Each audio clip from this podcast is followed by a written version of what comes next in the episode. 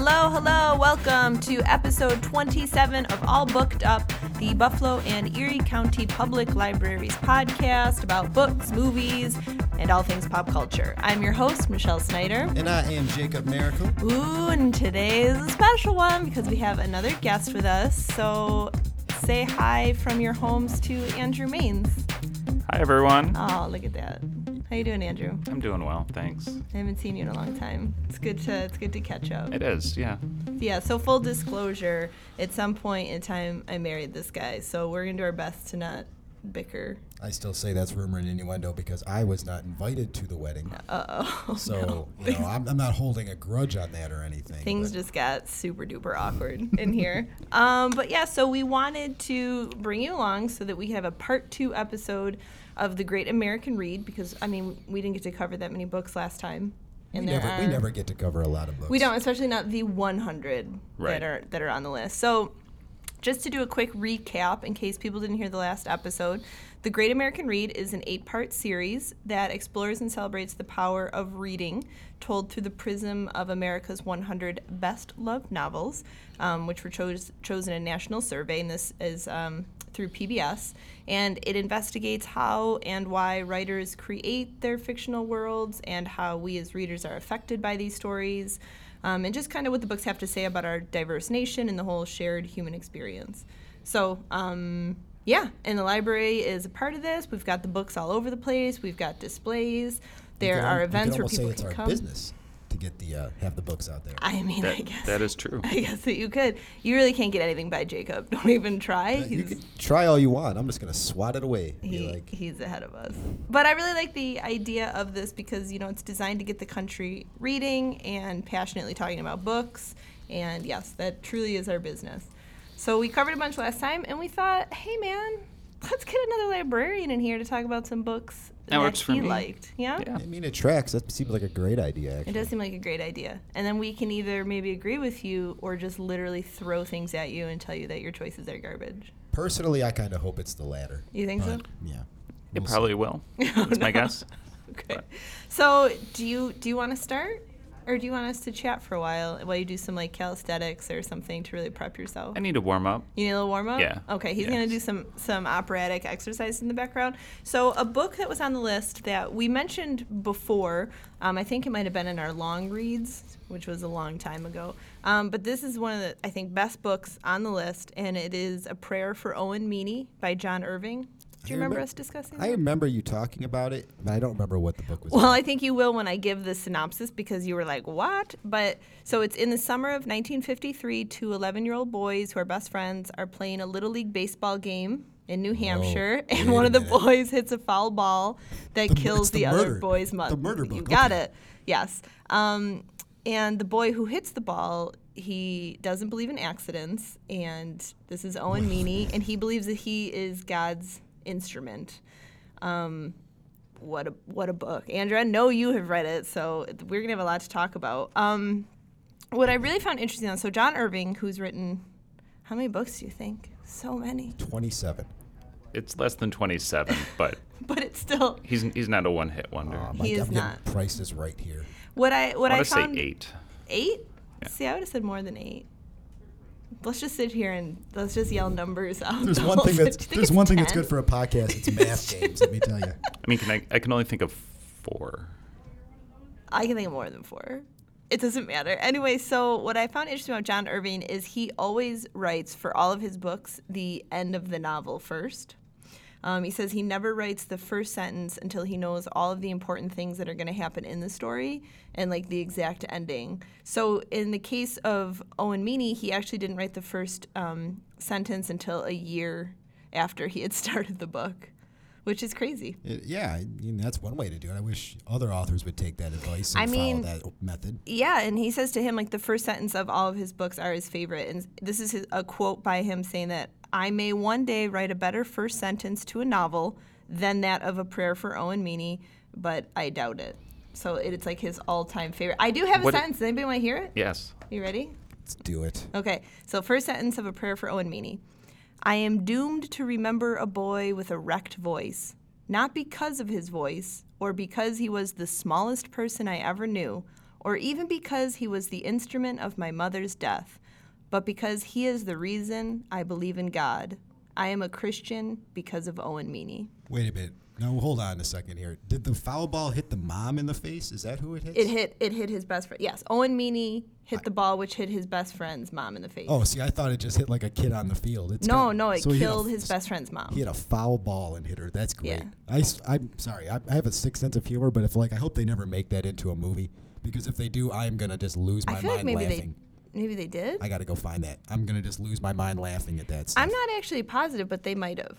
So Andrew, we've had many discussions about Owen Meany. How do you feel about it? Oh, I love that book. It's so good, right? It really is. It's been a long time since I read it, but as you know, I am a slow reader, and I true. it does takes them a hot minute to get through something. I, I hear there's a movie version of it. Now I don't know where I heard that, but there's thought we just said there wasn't. Is that whoa? Really? I, you know, I don't know. It's rumors and innuendo. I'm not going to say Did you look something up when I wasn't paying attention?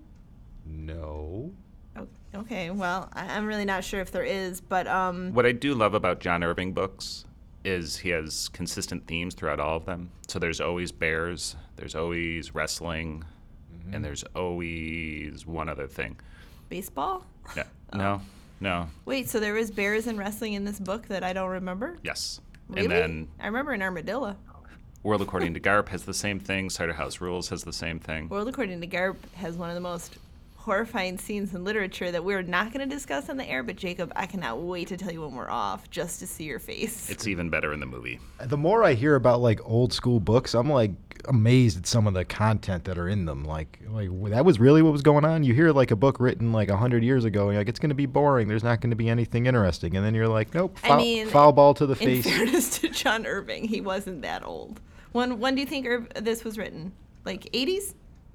Oh, Means? I'm I, looking at you. Yeah, uh, really. mid to late 80s. Yeah. I have, So. I have no context on John Irving. I thought he was Yeah, like, don't even worry about that. But anyway, the, the library does do a book club called Literally Speaking, um, where anyone can come down at lunchtime from 12 to 1 and talk about it. And we are doing a prayer for Owen Mean on November 20th, so people should come. But anyway, we're going to move it along. Andrew, tell us about a book on the Great American Read that people should read. The next one on the list that I'm going to mention is The Grapes of Wrath. Uh, I read that as an adult, and uh, I mean, it was a, a huge, came out in it was April of 1939. Within a year, it sold almost half a million copies. Really? Yeah. Like, and that that's worthy of that? Like, It- it's that good? It won the National Book Award, it won the Pulitzer Prize, and it was the primary book that was cited when uh, Steinbeck won his uh, Nobel Prize in the 60s. What what is the Grapes of Wrath about? Because you know, obviously, when I hear it, I think it's just about like a fruit war Oh my with god. spears and Is stuff. this a So- depression book, right? It is about the Depression during the Dust Bowl, and uh, They probably had no fruit, though, in all fairness, Jacob. well, see, there It's you a go. terrible it's a, time in it's, a, it's a misle- it's a misleading title. Okay, so.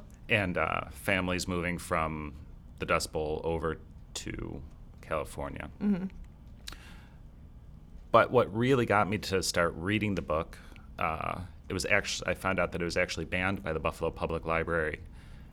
Time out. What? Yeah, uh, the libra- head librarian at the time, Alexander Galt, felt that the book was too vulgar, Wow. and eventually came out a few weeks after that came out and said that uh, he felt everyone should read it, especially the rich, to find out how the other half lived. Ooh. But it was too, it was just too vulgar for the library to have. wow. I wonder how long before we carried it. By by the time the movie came out in 1940, the John Ford Henry Fonda movie, Okay. uh, we did have it, but it was on reserve. You had to ask for it specifically. It wasn't on the regular shelf. Look at that. Like a little hint of local history. yeah. That's very interesting. and it was it was a, a huge deal. There was actors writing here complaining. Uh, the American Library Association had articles about us banning the book. It was it was a big national deal. We've come a long way, everybody. we really have. We've got it all now. You don't have to worry about that anymore.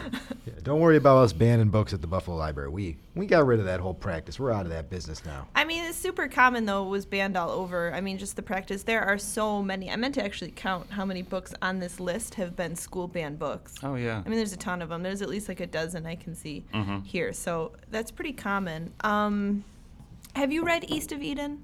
I did not. Okay, because I was going to ask which is better because I really loved that book so much. And I'm not sure why I've been hesitant to read other Steinbeck. So, but The I- Grapes of Wrath, I guess, just didn't sound that interesting.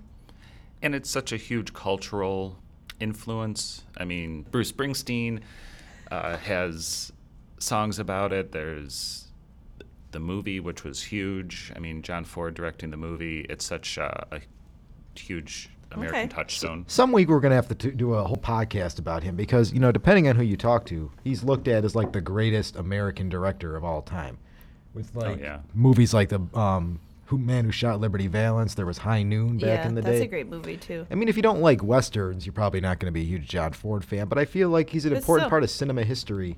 Didn't like he the do The he did. Lost Weekend too? I believe he did. That's Yes. the furthest thing from a western as you can get. he branched. He he really branched out. They asked uh, Orson Welles who his favorite director was, and his response was John Ford, John Ford, and John Ford. So Oh, top I- three. That's a hell, That's that's a pretty- heck of a. Uh, Maybe he bought him dinner. It's pretty impressive. Ouch. Zing. Okay, so enough of that. Jacob, what do you got from the list? You know, I'm just gonna go ahead and get the elephant in the room out of the way. I'm gonna go Game of Thrones on this one. The my personal odds-on favorite to win the Great American, the Great North American Read. You have a lot more confidence in the voters than I do. Really, I don't. I just think that it's like the one with the biggest name recognition. Like It has people are gonna. Have, name recognition, but they're not the best books. No, they're not. just not the best books on that list. Oh, they're Thi- excellent books. this is a voting. This is based on voting, as we all know. If you think that like being the best book has anything to do with okay, okay, winning okay. But y- yes, it is voting, but it's not. we know people don't turn out to the polls. It's not the best sci-fi book compared to Dune, and it's not the best fantasy book compared to Lord of the Rings. Yes, but it's, it's, great a and it's super bit of- entertaining. It would win maybe best TV show. Well, that's the thing. It's a better piece of media entertainment in general than both of those things. Like Dune. When's the last that movie came out in the like mid '80s? Oh, I'm gonna talk about Dune later in the episode, right, well, so why don't you just pump your we'll get brakes into right that. there? But you know, I don't got to explain what Game of Thrones is about. Everybody knows what it's about. I mean, not everybody. Well, if you don't, you need to get you need to get on that I think it's a HBO train. It's, there's some people it might be a little too violent for. really? Well, I don't mean, if you say it's so. a pretty violent show. I yeah, I that's one of the two things people know about it. There's dragons and violence, and you know, It really is fantastic, though. People are missing out if they're not watching it. it. Yeah, I didn't know anything or about reading it. it. too. I mean, Read- yeah, it's reading not it. Just, it's not just about the show. No, of course. I mean, obviously, it's a great American read. And when we had watched the PBS introduction to this, and they had George R. R. Martin on, um, which was amazing. I can't remember. Did we talk about how he had said his choice if he was going to pick one of the books to vote for for best American read, it would be um, The Lord of the Rings.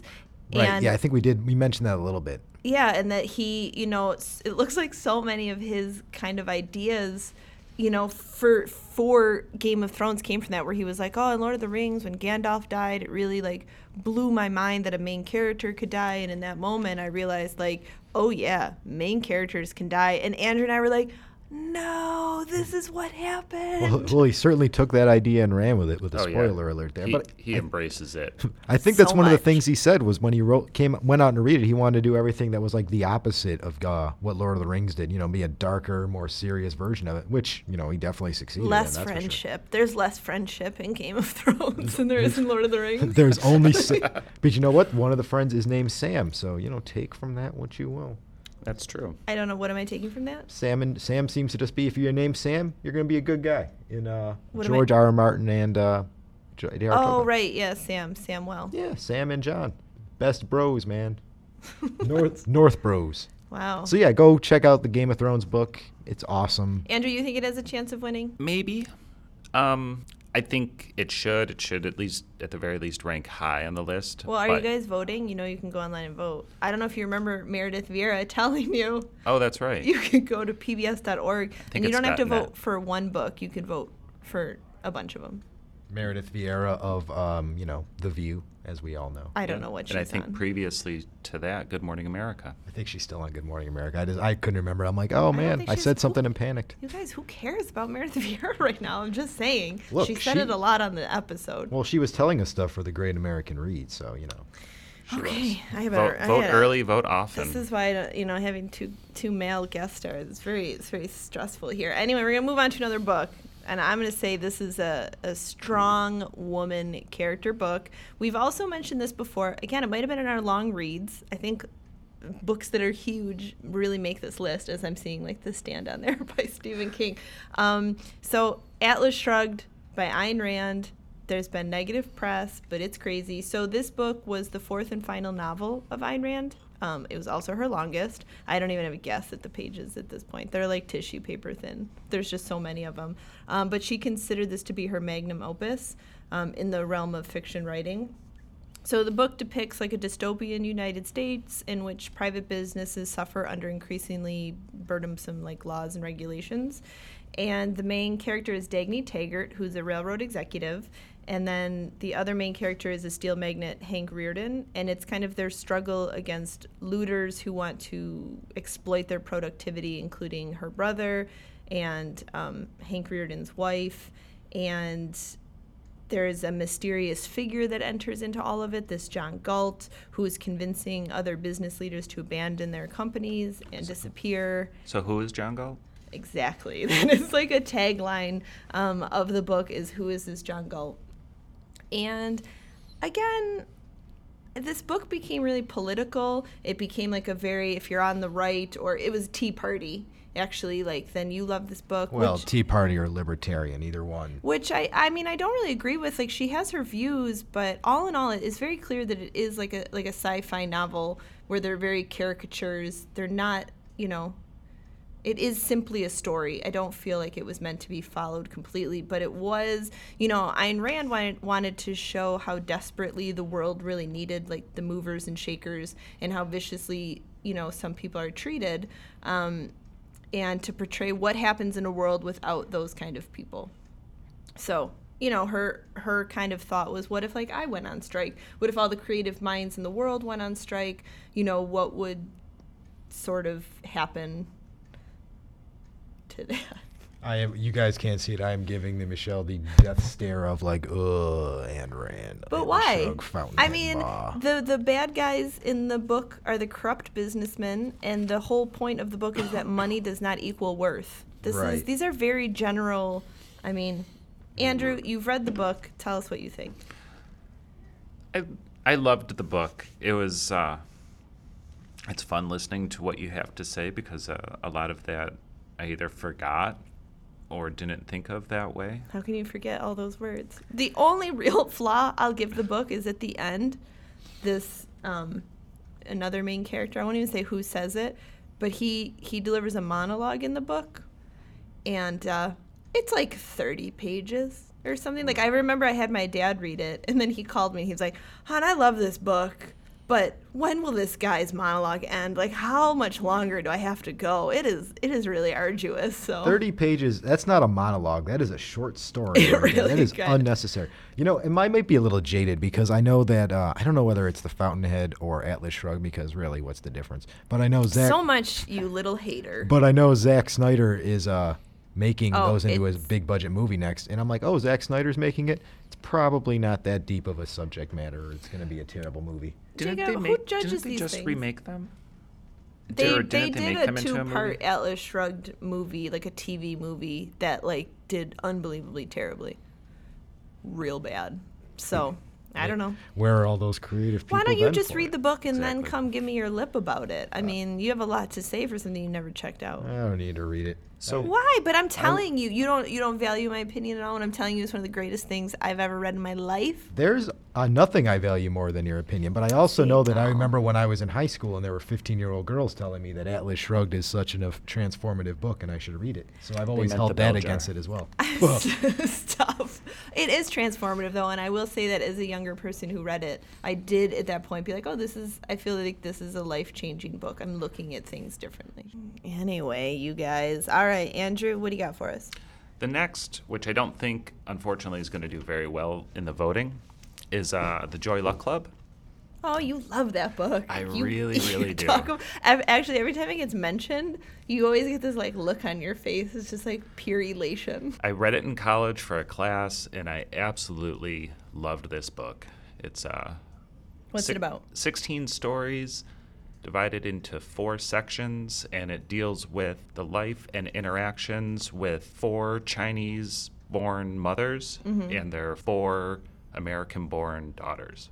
It doesn't seem like something that you would relate to. So why do you love it so much? It's it's uh it's funny, it's poignant. The interactions between the mothers and the daughters, if you want to get really deep, the We do. difference between a high context culture and a low context culture. So, Asian countries are generally high context cultures where they believe there's a lot of things that are just innately known Okay. and once you start something you can't finish it regardless of how you feel so like you had mentioned living in japan there'd be people who would there'd be someone laying in the street and people would just walk by that's Yeah. high context because if you go to help them you have to stay with them until completion. Oh, until they're. Wait. So when they were, you're telling me like, on, so Jacob, if you don't know, Saturday mornings when I lived in Japan, um, or late Friday nights, there'd be a lot of businessmen in their nice suits with their briefcases, just sleeping on sidewalks and in parks all over because they got drunk. Sure. and that's just like acceptable. They lay down and nobody. Uh, sometimes they get pickpocketed, but for the most part, people don't look at them. There's no laughing about them. They're just hardworking man who had a lot to drink. They were they were hitting that karaoke hard, man. That's exactly it. But you're telling me it's not. It wasn't out of respect that they were mostly leaving them. It was because they would have had to see it through. all the way through Oh, that's or even the times you've talked about people helping you find things and they walk you all the way there They did. that's because it's a high context culture. The United States, on the other hand, and probably most of Western culture, is a low context where things aren't. We do more teaching, we do more explaining, we do. We want to teach people how to do what we expect, right or wrong, but what we expect. Mm-hmm. So the difference between the daughters who are born in the United States and raised in a, a low culture or a low context culture, and the mothers who were raised in a high context culture, they don't understand each other. Okay. So the mothers are constantly thinking that their daughter should act differently because they should just know. Which is like a common immigrant, I think, story of kids that are raised in the U.S. versus their p- immigrant Right. parents. Um, I do remember seeing the movie. I don't remember what it was about. I only remember that I really loved it at the time. Yeah, so- I remember the movie being a big deal when it came out. Like it Yeah. used to be one of those ones like an HBO when I was a kid. They would be like all, all every week. This week, the Joy Luck Club. Yeah. Right. And the Joy Luck Club is actually the name of their Mahjong club that meets weekly. Because even though it's the story of four mothers, the one mother is already dead when the story starts, and Oh, her okay. daughter's taking her place in the Mahjong. Okay. games. Mahjong's really fun, by the way. If you guys never played it, it's actually a very fun game. and And I play it on my serious. phone. I have an app, I have a Mahjong app. So. People get serious with that. It's a that's a serious thing over there. Well, that book's been around for a while. I've heard such great things, so I think it is close to a lot of people's hearts. So it might stand a chance. Come Yeah. grab it at the library. I'm definitely. It, it's on my list. I'm gonna read it very soon. Yeah, Amy Tan, great writer. Yeah. I've always Very- heard that. I was going to say underrated. Maybe that's the wrong word, but They're like, no, we're throwing awards at her. We know. All right. Okay, cool. So, Jacob, what else? You know, I'm going to go with one that's got uh, some movie connections because, you know, that's my main area of expertise. I'm going to go with The Outsiders by S.E. Hinton. Oh, boy. So Andrew, you're gonna, it's like you're going to start salivating. I So- don't know anyone that loves it more. Oh, good. Then you can handle the book, uh, the book half, because I've read the book, but it's been a while. But I did see the movie more recently. We did too. The movie's Yeah. pretty fun. It's the only time you're ever going to hear the words starring Matt Dillon, co-starring Tom Cruise. It's Yeah. the only time that's going to pop up. That's true. There are just so many guys in that movie that became superstars. It's kind of crazy. Yeah, pretty much everyone in that movie uh, got, became big. So, how S.E. Hinton? How young was she when she wrote that? Wait, Six. hold on. S.E. Hinton's a lady? See, Yeah. I just got Harper Yes, again. you didn't I- know no, that. I didn't know. Su- Well, that's Susan- that's part of the reason that they did the initials because they didn't want people to know it was a woman because Oh. you know we're garbage. so wait a minute. What's her What's her real name? Susie? Oh, well, yeah, that would have been pretty obvious then at that point. See, you're learning something And new. she was friends with like all those dudes eventually because so how, wait how old was she Andrew? she was 16 when it was published. Yeah, she like just Wow. wrote that in high school. You're like blowing my mind with. Yeah, You know what? it's And- amazing. Andrew, go into the book a little bit. I gotta like, I gotta take a minute. I gotta settle myself here with all this new information and stuff. From what I remember, the book and the movie are pretty accurate, but it's the story of uh, the greasers and the Socs. So the rich and the poor. the- Yeah, uh, in Oklahoma, and the just T-Birds and whatever that other gang in Grease was that I don't remember off the top of my head. Exactly, and then what? Jets and the Sharks. The Jets, exactly. There's always the two sides. right. But yeah, it's like the story of us, you know, kids on the other side of the tracks, you know, the- how it's working against them, you know, whether up, it's a nature versus nurture kind of thing going on there. Like if you can overcome your uh, um, upbringing and stuff, or if you're always kind of stuck in one position. So what do you guys love about it? Like I really enjoyed the book when I was young and I liked the movie, but I definitely feel it affects young men in a different way than women. At least that's just in my opinion. There also weren't many women characters for me to identify with. Right. So there's really only Cherry. yeah. So do you think that had you not read it as a kid and maybe read it as an adult, do you think you would have identified with it the same way? Do you think you would love it the same way that you do? Or was it because of the specific time period? Probably the specific time period. I haven't read it in probably 20 years. Yeah. But the movie will always have a special place in my heart, but there's definitely some parts. Well, there's now there's the new director's cut of it where they added Francis Ford Coppola went back and added some scenes that weren't in the original movie that don't hold up well. I love that things get cut, but someone just saves them forever because they're like, I hate cutting. There's a possibility that somebody's going to want to see a longer, more boring version of this movie at some like, point. Totally. I remember when the first Blade Runner, they were like, director's cut of Blade Runner. I'm like, no, this Yeah. boring movie cannot possibly be any longer. I think though, but yeah. we're in we're all not in the majority of not loving Blade Runner. Well, I don't know about that. I mean, the new one's good, but that first one, it's a I even little thought rough. I even thought the new one was average. yeah, I really wanted to be blown away by the new one. and It was visually stunning, but Oh, yeah. I, I did find it a little little boring. yeah, A little snoozy, but it's a Ridley Scott for you. anyway, okay. want to love Ridley Scott. The older I get, or the more I see by him, I realize I just don't. I think he's just hit or miss. Like Yeah. I think he has some absolutely genius gems out there, but it, you know, you can't. Every one of them can't be perfect. This isn't on the this isn't on the read list, but like Bo- um, Body of Lies, like that was a really good movie, and everybody nobody paid attention to it. But it's in one of the Lost DiCaprio movies. It's one worth going to check out. no, I've seen it. I'm not familiar with that. Oh, I've seen pretty much all DiCaprio that I can. Even Um, Growing Pains. Yes, of course I've seen Growing Pains. Come on now. Um, okay, so we're running out of time as always. I have a bunch more books that I want to talk about. Really wanted to talk about Lonesome Dove because I can't believe that I read a Western and loved it, but I don't feel that we're really going to have time. So Starring the Canadian version, Bret the Hitman Hart, former World Wrestling Federation. I don't know anything that you're saying, but Bret's that's that? probably because it's Oh, yeah. worthless. Wow. Uh, are we good?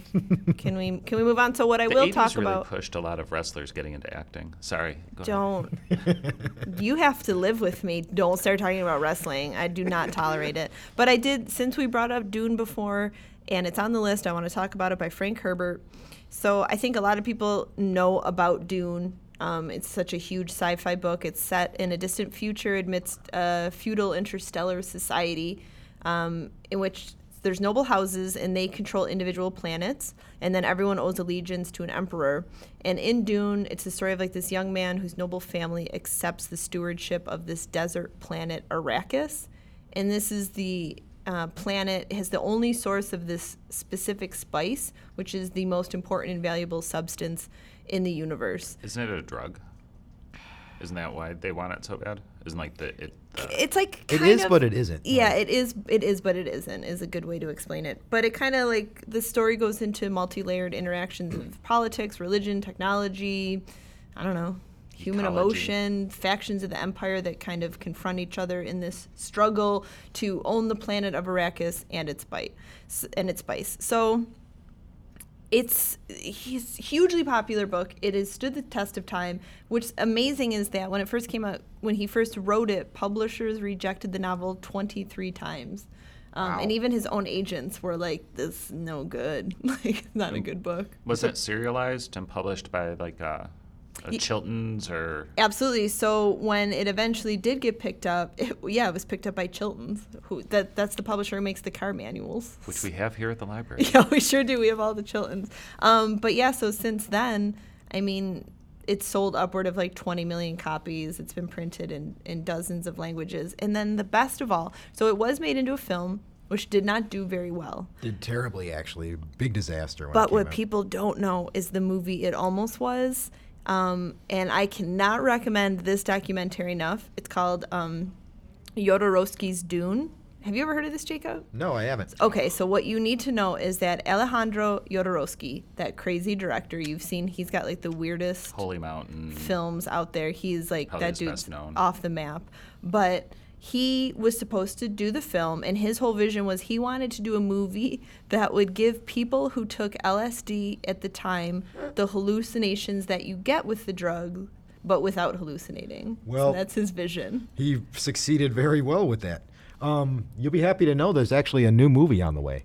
Um, of Dune, I have heard that. by uh, Denis Villeneuve, the guy behind Sicario Oh, and yeah, that uh, dude's Arrival, great. Blade Oh, wow. Runner. Like he's the one working on it now, so you, know, you should have high hopes for it. They might actually make it good. I mean, but Jodorowsky had Salvador Dali starring in it, along with Mick Jagger, Marlon Brando, and Pink Floyd was doing the soundtrack. So that Whoa, see, I don't that know. That would have been a film. That would have been a film. I'll tell you that much. It would have been something. I don't know if it you would have been have to watch something. that documentary with That's him so talking good. about it. I It- think I will actually. I'm surprised Bowie wasn't part of his crew. Yeah. That, that seems like a, yeah. He seems like he would have fit perfectly right in there. I Yeah, mean, that would have made sense. If you're gonna use Mick Jagger, you, you know, why not actually get a singer who can act? All right. Yeah. We're, you know what happens when you put Mick and Dave together. Oh my gosh, that video. I'm going to go watch that immediately. That's my favorite, I think, music video of all time, the two of them. Dancing In the street. Yeah, it's really terrible. We can probably squeeze out one more, Andrew. One more from the list. What do you think? I'm gonna say Zora Neale Hurston's "Their Eyes Were Watching God." It's published Okay. in 1937. Uh, she published her first three novels when in the during the 30s, but uh, she'd written "Their Eyes Were Watching God" when she was on a Guggenheim uh, fellowship down in Haiti doing research. Okay. She was originally an anthropologist and a folklorist, but she wrote the book. It's the story of uh, Janie Crawford that she's telling to a friend of hers, and it focuses on three separate periods of her life and her relationships with three separate men, very, very different men. I've always heard of the book. I mean, it, it comes up on lists, like must read lists all the time, but I just wasn't sure why or that I'd be into it. Yeah, I never even really knew what it was about, so that's that's a good thing to know now. And at the time, a lot of people, a lot of reviewers really praised her use of language in the book and the idiomatic speech they were saying. Okay. But then there's a lot of popular African American authors at the time that really were not happy with what she had written and how she was portraying. Oh, like the dialect. yeah, the dialect. and, Okay. Uh, they felt that she wasn't. I think it was Richard Wright said uh, in his review that she wasn't doing anything to further the cause of African Americans at the time. Okay. But she was like, I'm keeping this authentic of what I saw Yes. and heard. Yes, Okay. But worth checking out. uh, definitely. It it takes some time to get used to how it's written and the dialect that the characters are using. Yeah. but she was an anthropologist and uh, she felt that was really the most important part of Okay. of it. They See, probably I- should have done like a Clockwork Orange with that kind of thing, where they like you know put like the little dictionary of terms at the back of the book, so like, you know what they're talking about when Well- you're a little confused. Once you're reading it, it really starts to flow. If You it's get the in the kind of zone of thing, it. right? If you're trying to read a page or two a night before bed, you're never gonna you're never gonna get the flow. Yeah. Okay. Well, I'll, I'll check it out. And she also uh, she's been dead for since the 60s, but uh, there was a book she was working on that was just published. That it was another one that publishers didn't want to touch because they wanted her to change the dialect, and she, She, wouldn't? Yeah, But they're publishing it now? they're publishing it now. It cool. was- she just had to be dead to never know. Right, that this right. happened. So- Just had to wait nice. for that copyright They to love expire. to. They love to do that. All right. Um, we're we're done. We we don't have more to talk about. I didn't Always get to so talk, much time we run out. I didn't get to talk about Clan of the Cave Bear. I didn't get to mention 1984, one of my favorite Does books this, of all time. does this mean we're coming back for? I don't Hardly think read. so. I don't think that we can. I think we're gonna move it along. But can I ask you guys? I'm doing it, and even though I hate to do it, because I hate choosing one thing on a list always, but because only one can win, I'm gonna ask you guys, what is your vote? What are you? And it's not like what you think will win. What do you want to win on this list? I am actually going to throw one we didn't get a chance to talk to. I'm going Pillars of the Earth. I love that book. I hope Pillars of the Earth pulls off the big upset here. I wish we could out. talk about it more. Isn't that right, Mr. Maines? I've been telling this guy to read this book Oh, you never read it before? for a Never read decade. it. He won't oh, read it. Oh, it's so good. At so this good. at this point, it's just out of spite. It really is just to make me crazy. You know what? You don't need to read it. We can all enjoy it on our own. It is okay. such a fabulous book. I hope it wins. Go vote for Pillars of the Earth, people. okay. Catcher in the Rye. What? Yeah, Catcher That's in the your Rye. pick? That's that would be my number one pick That's your favorite out of this whole list. out of this whole list. Yeah. Wow. Mm-hmm. I did not see that Su- coming. Surprise entry there. And okay, I have so many that are like my favorite, but if I'm like the one that I've read the most and that I think is the most impactful, maybe this makes me an adolescent, but I'm going with Harry Potter. Oh, Going with the Harry Potter series. I thought you were going flowers in the attic with that. But Stop okay. it. Flowers in the Attic is very important, but no, not my pick. So those are our votes. Everybody get their vote out, and Vote early, vote often. that's it. So um, you can always email us. Jacob, do the bits. And yeah, you can send your emails to allbookedup at, at allbookedup. You can send your emails to allbookedup at buffalolib.org. You can also find our show available now for free on SoundCloud, iTunes, and Stitcher. Coming to Google Play soon. So, you know, check it out. Rate, subscribe, you know, tell your friends and everything. So check it out, everybody. Okay, and then some little, we like to add little facts at the end to just like blow your minds. But how do you guys feel about the smell of old books? Uh, uh, So- oh. Oh, I love it. Exactly, right? Most people do Jacob, and, you know, the smell of dust and history, but it actually has a name for it. It's called bibliosmia. That is the love of the smell of old books. That's an actual thing. okay. Okay, right? The biblio makes sense. All right, thanks, Jacob, for telling them it's okay. And then I'm going to ask you guys a question. Andrew, I might have already asked you this, so don't answer. But Jacob, what are the three most read books in the world? Oh, man. I'm going to go with the Bible. Mm-hmm. Um, I don't know. Let's go uh, Hamlet and um, the one oh my God, uh, it's like the Buddhist like prayer book or whatever. I don't know what it's called. Your choices are garbage. Um, but it is the Holy Bible, quotations from Chairman Mao Zedong, Oh God, and Harry Potter. really? The three. That's what. That's what this website OFAX has told me. So there it is. I would have put the Quran in there. I would have now as I'm saying it, I'm like, there's like so many Muslims, but I don't know what to tell you. Okay, so that's our episode. Thanks so much for joining us. Andrew, thank you for being here. Thanks for having me. Okay, you guys, and we'll catch you next time. Bye.